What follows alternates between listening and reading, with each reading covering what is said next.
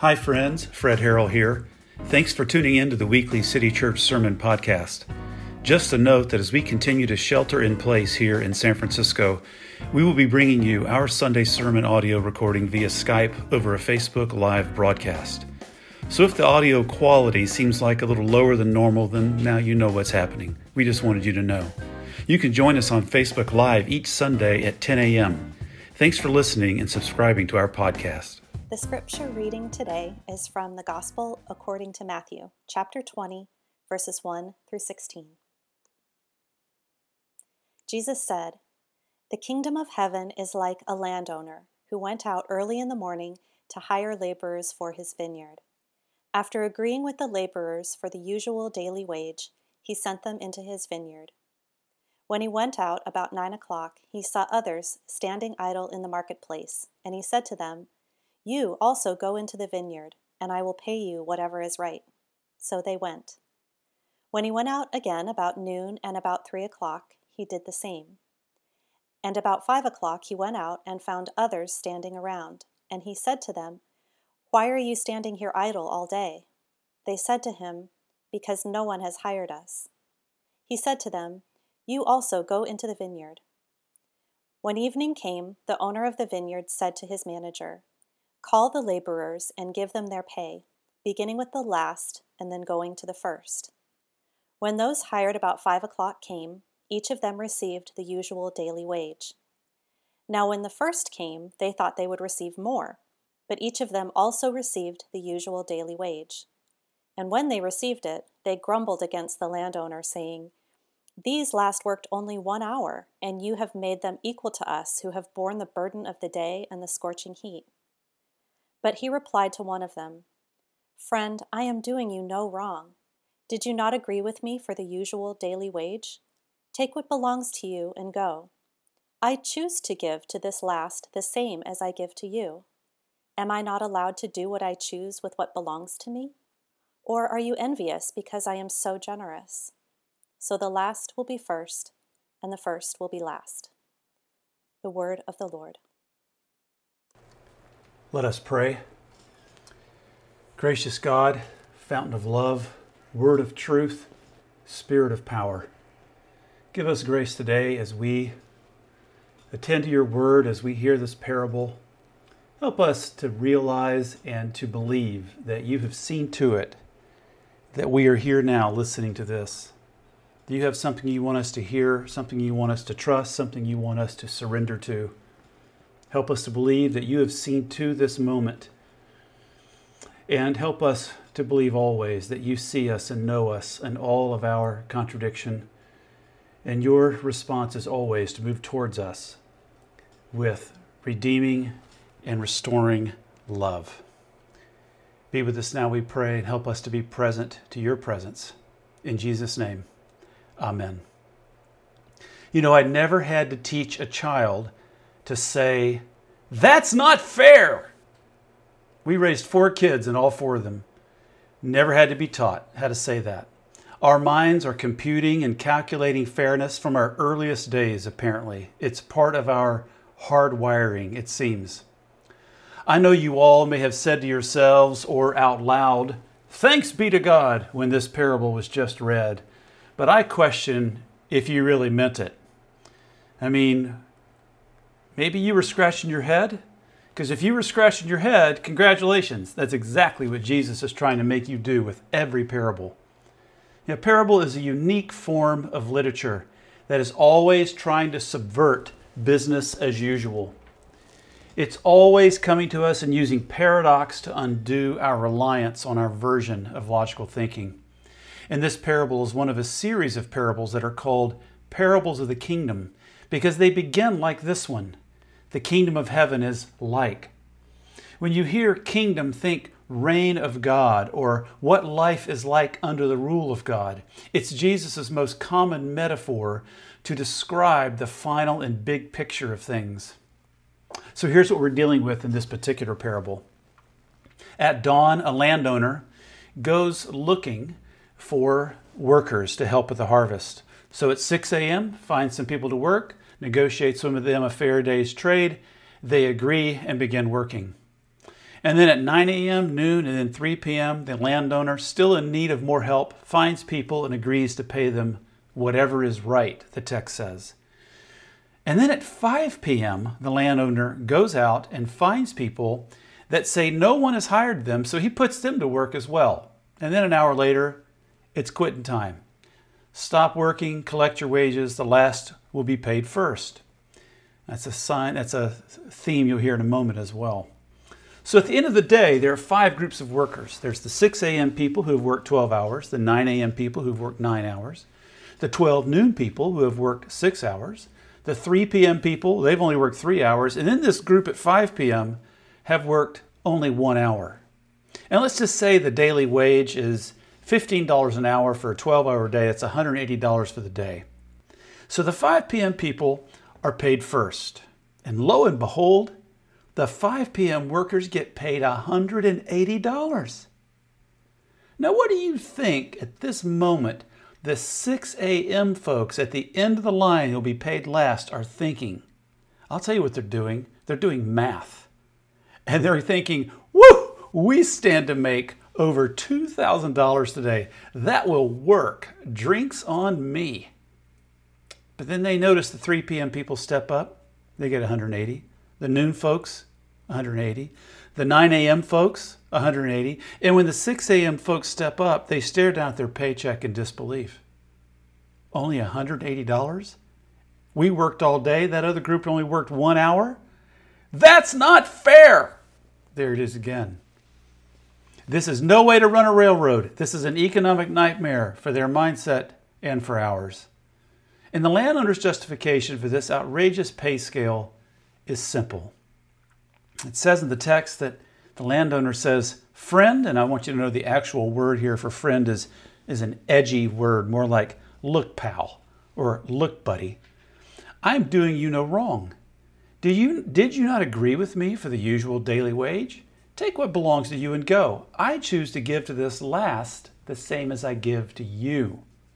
Am I not allowed to do what I choose with what belongs to me? And then this question Or are you envious because I am generous? Wow. Okay. So much to talk about.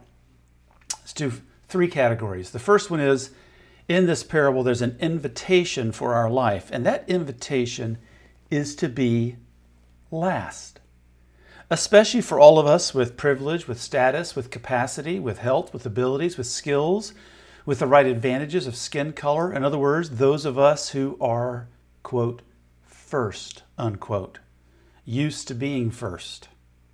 Think about what Jesus is teaching us here.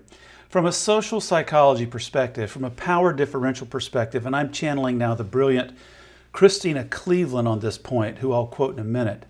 But using current terminology, who gets picked at the beginning of the day? People who are documented, people who speak the language, people who are white, people who are physically able and mentally able. It's the men.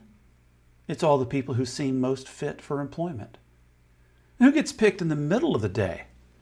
People who have less power than those picked first. Who gets picked at the end of the day? The people who have been passed over by everyone looking to employ people. The riffraff, the marginalized. Those that, quote, don't have anything to offer, unquote. They're not considered central to this productive life we talk about. Yet Jesus came to them and said, You are actually central to what I'm trying to do. You are important on my farm. Come and work for me. I'll pay you what I'm paying the privileged people. And when he does this, the privileged people are so angry. Christena Cleveland, PhD, social psychologist, public theologian, theologian, author, and activist, says Jesus doesn't care about equality. He doesn't care about treating everyone the same. He cares about equity. He cares about making things right. And that means the people who have been accustomed to being picked first seen as the most important, the most influential, the most necessary to what God is doing, those are the people Jesus is inviting to take a back seat so that he can make things right.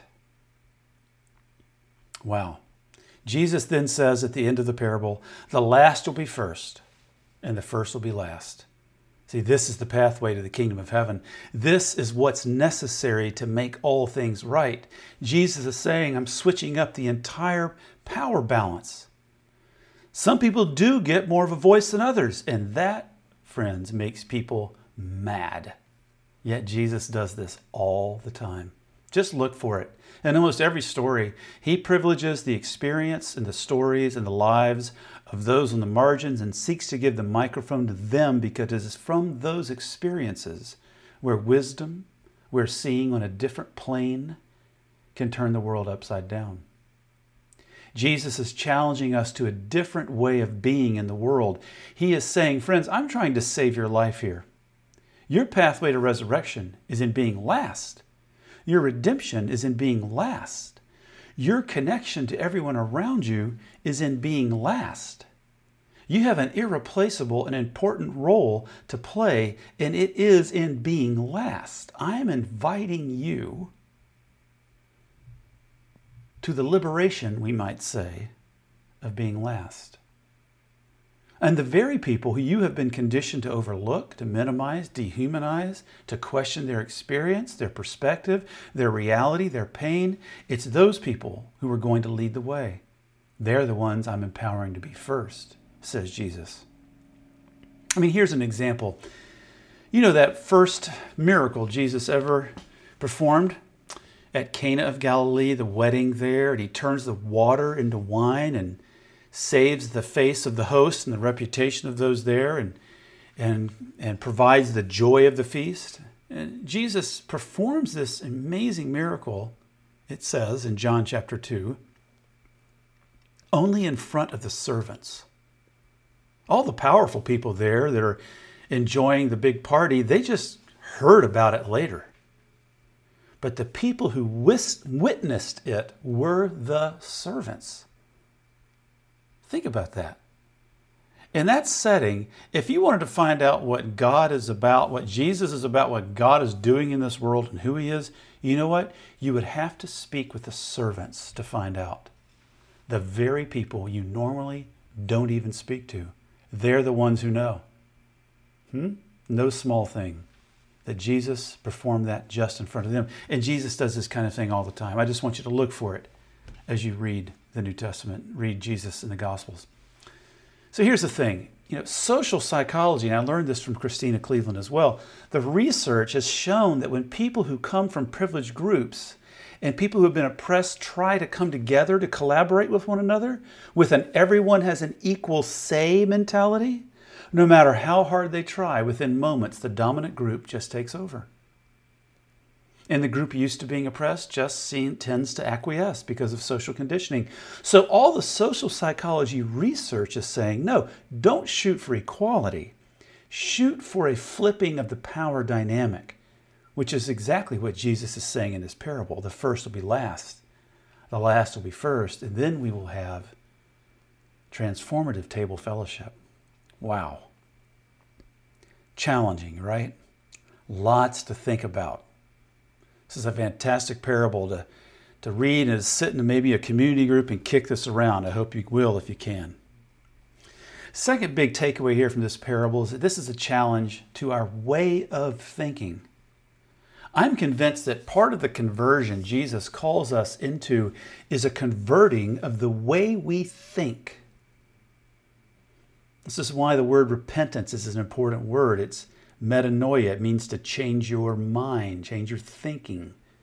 Jesus comes to mess with our hard wiring in the brain, to call us when we're ready to hear it, and that's very important, out of our dualistic thinking that puts the whole world into a transaction, into I scratch your back, you scratch mine, which is just exhausting for you and those around you. I mean, it's necessary to start out that way. We need rules and we need either ors to help us navigate the world. But at some point, the contradictory nature of reality floods into our lives and we find our way to both and thinking because we are seeing the contradictions in ourselves, in others, in life, in God. It usually comes through great love or great suffering, and unfortunately, usually it's suffering, I'm afraid.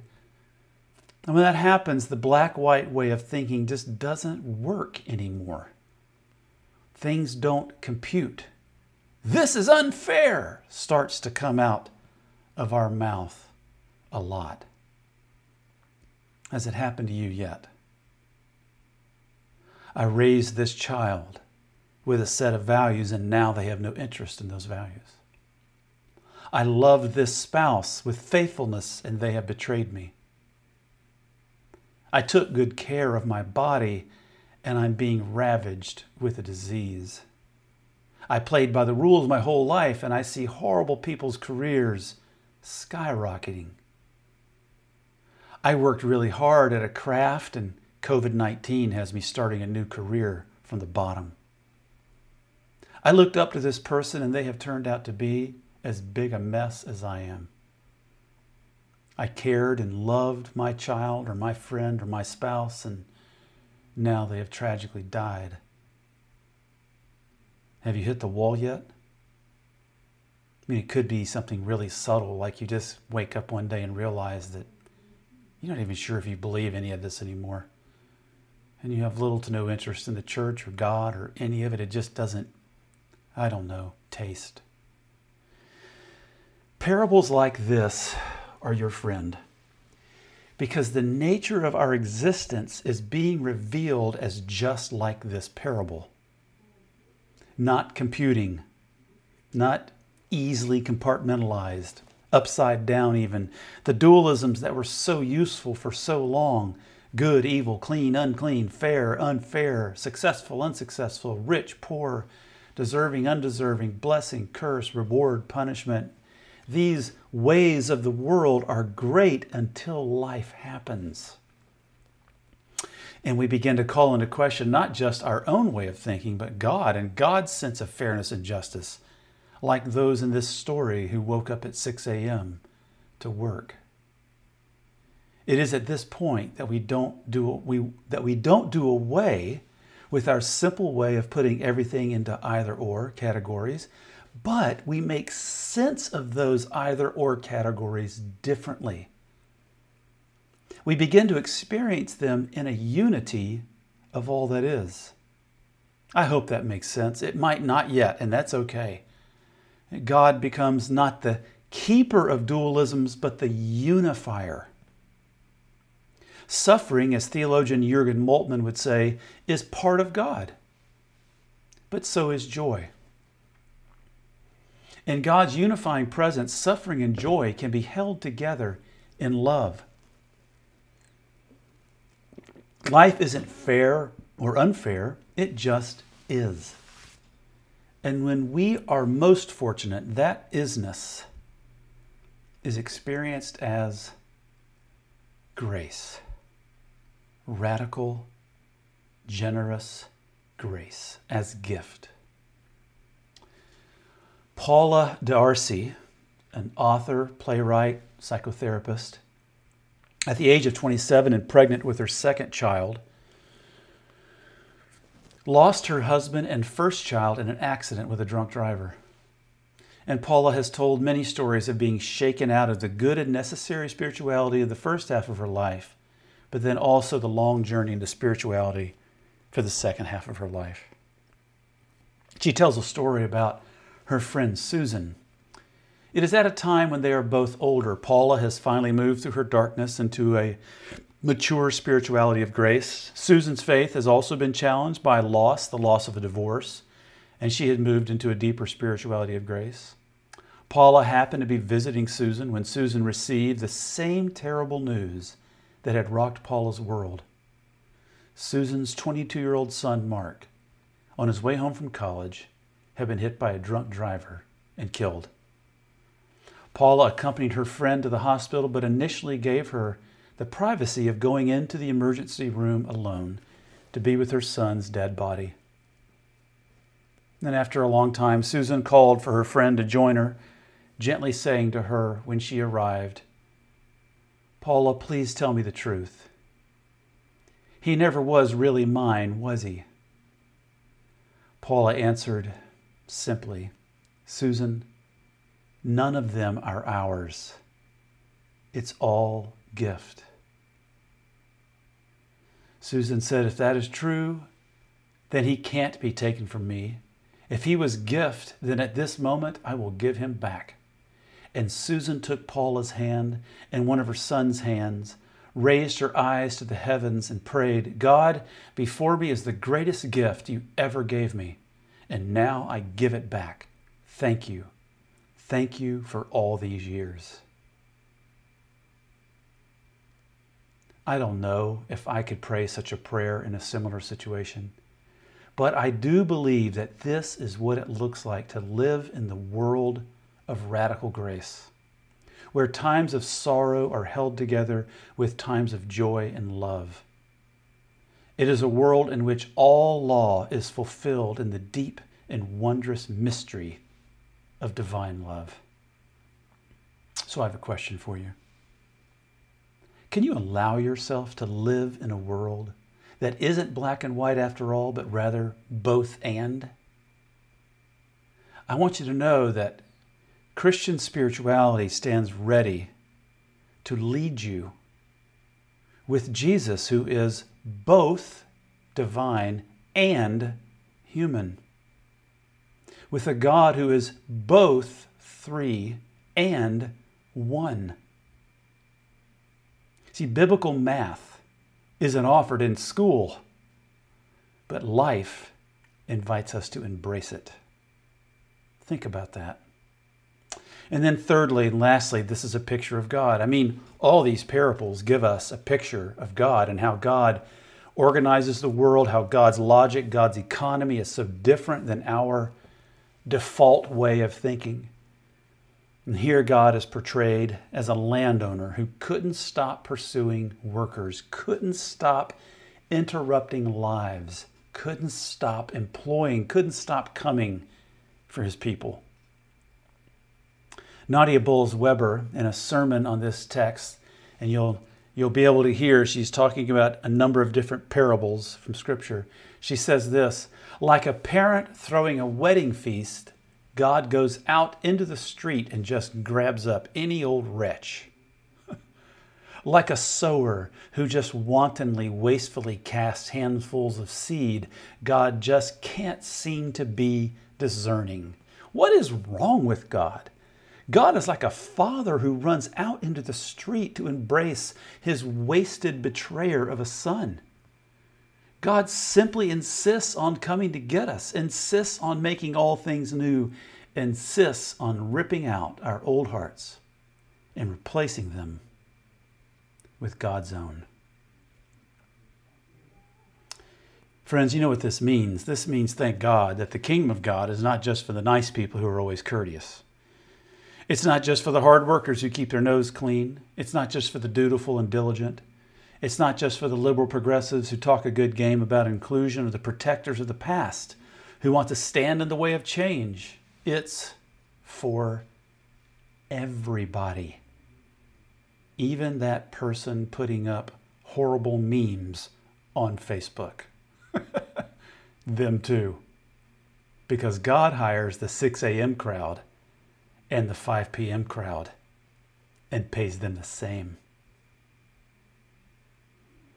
I have a question for you, my last question of this sermon, and I would argue this is a more prevalent and you, this is more prevalent in your psyche than you might be able to acknowledge or even access right now. Here it is. Are you ready? Can you forgive God for being so generous? Can you forgive God for being so generous? Have you forgiven God for being so generous? You know, this is what Jonah was struggling with, to reference Jonathan Gunlock's two excellent sermons on Jonah in recent weeks. And here's why you can believe all of this. Here's why I can believe all of this Jesus on the cross.